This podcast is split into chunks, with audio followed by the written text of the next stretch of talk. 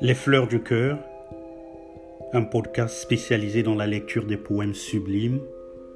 Des mots sortent en droit du cœur de l'auteur et expriment les sensations émotionnelles, romantiques et envoûtantes des êtres dilués dans le courant de l'amour. Chaque semaine, vous aurez un poème et ses commentaires sur un moment fort d'une âme perdue dans la rivière de l'amour. Lu par moi-même, Emmanuel Botti, vous serez dilué dans le tunnel de l'extase émotionnelle pendant une quinzaine de minutes. Alors, embarquez avec moi dans cette aventure sans fin pour sentir les sensations les plus sublimes de l'être, l'amour.